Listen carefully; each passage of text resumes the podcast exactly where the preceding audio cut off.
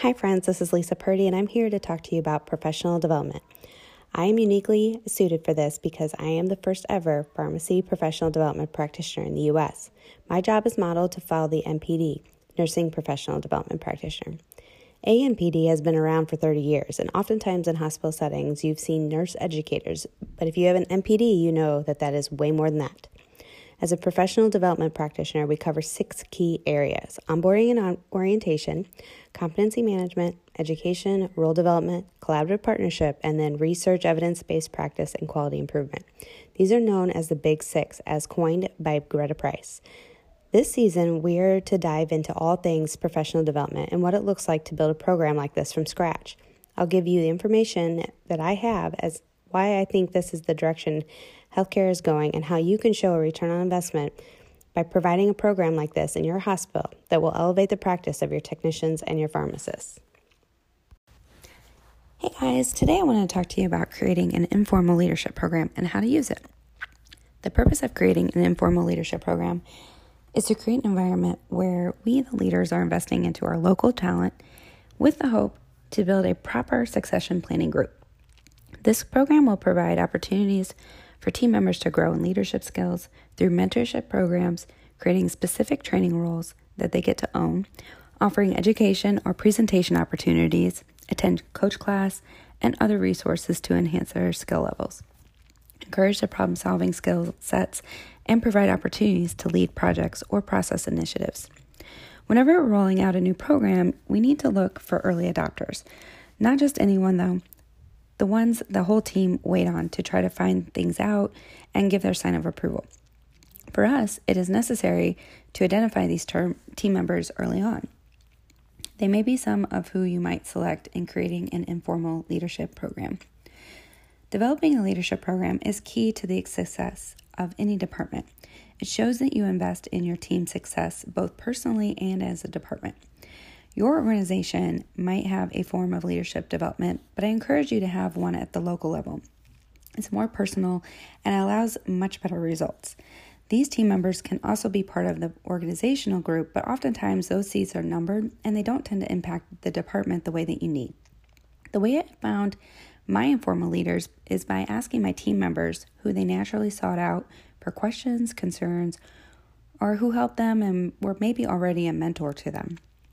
Once I had that list, I emailed the group individually and said, I understand you have been nominated as one of our informal leaders. You've already been shown to your team members uh, to be someone that they look up to either as a trainer, a leader, or a mentor. Would you consider being part of my informal leadership program? This program will be filled with other informal leaders of our team. You will be given additional training and resources on leadership, given opportunities to shine in projects, mentorship, or training, among others. This group will also be utilized in our succession planning. So, for anyone showing interest, I had them sign up and attend my organization's coach class. Now, coach class identifies expectations, responsibilities, and the role of a coach. It discusses adult learning styles and communication styles. This class gives effective teaching strategies to promote critical thinking, time management, and prioritization skills. It also gave effective feedback techniques and strategies for managing conflict. If you don't have something like that, you could easily create something based on those um, objectives.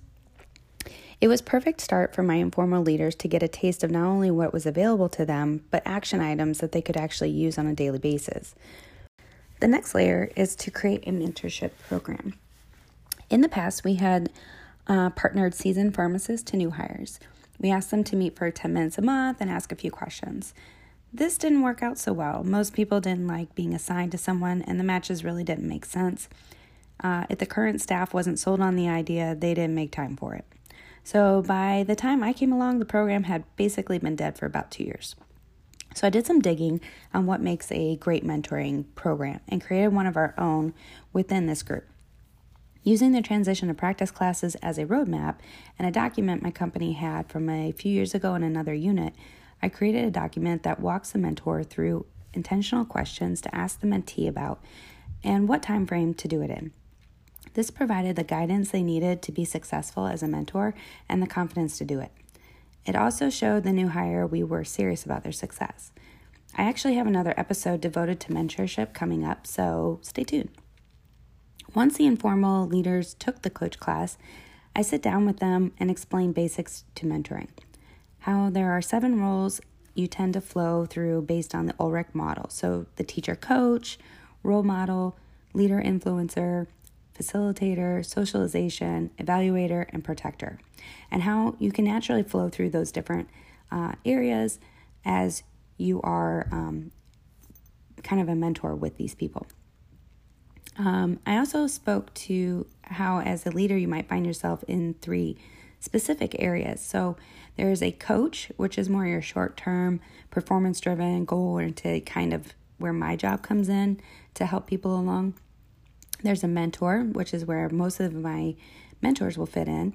Um, this is more of the ongoing, long term, development driven, relationship oriented piece that this group starts um, after a new hire has their orientation wrapped up and it continues for the new hire until their year anniversary with the company. And then I could talk about the preceptor, or in our case, trainer. So, this is a confusing piece for pharmacy because oftentimes when we think preceptor, we think students, but in healthcare, they use it um, as being more of a trainer. So, we're going to use the word trainer. But um, my informal leaders are, um, when they're trainer, um, that means you're job focused. It's more limited to orientation and getting them through that initial hard stage. Um, and so I've asked my informal leaders to be a trainer as a point person in a specific area that they own and are training for. You can start to see that there's some layering in this process. So, one thing my company has adapted is using trainers to come into or participate in the new hires progress and determining how they're doing. So, trainers help determine whether we can move the hire along or help identify areas they need more support in. So, this is important to delineate because a point person or trainer of an area serves a different role than that of a mentor. They might be a mentor to someone else, um, but in this particular place, it's different. So, a mentor does not affect the new hire's progress, they're a resource for the new hire. And sometimes we need to be able to wear two hats and understand the role and how that's important in the success of the program. So, to be specific, your informal leader might be a point trainer in a specific area. They might also be a mentor to a person going through that specific area. And so that is where they might have to have two hats, where they have to understand their role and how they're a resource for someone as a mentor versus they are a trainer and have to be able to assess the progress of that person's uh, training, if that makes sense. Another key piece to any mentoring program is understanding that there is a fluid process that all mentors should have someone that they pour um, that is pouring into them while they also seek out um, a way to pour into others. Okay, so you never want to run out, so to speak. And unfortunately, by virtue of our job, healthcare workers know all too well how to run on empty. So it's very important that these informal leaders uh, understand that they should be seeking out a mentor somewhere uh, to be pouring into them as well. When we're thinking about a leader development program, it makes perfect sense to use this group um, in developing a mentor program.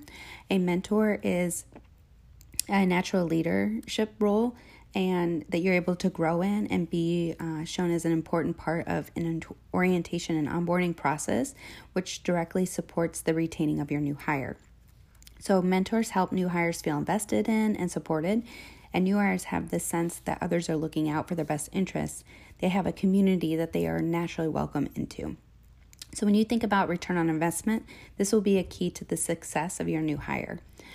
Uh, in developing this informal leadership program, one like it in the past, it's important to note that most um, pharmacy team members have never been taught how to be a leader.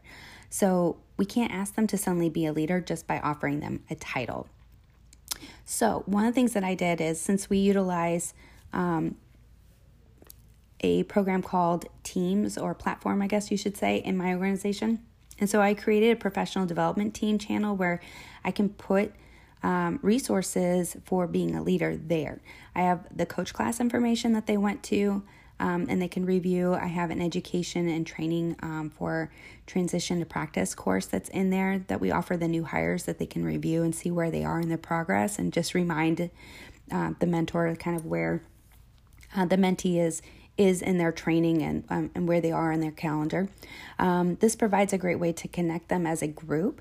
Um, I'm able to give them scenarios um, to walk through and consider. Usually, um, these are situations I've encountered or seen.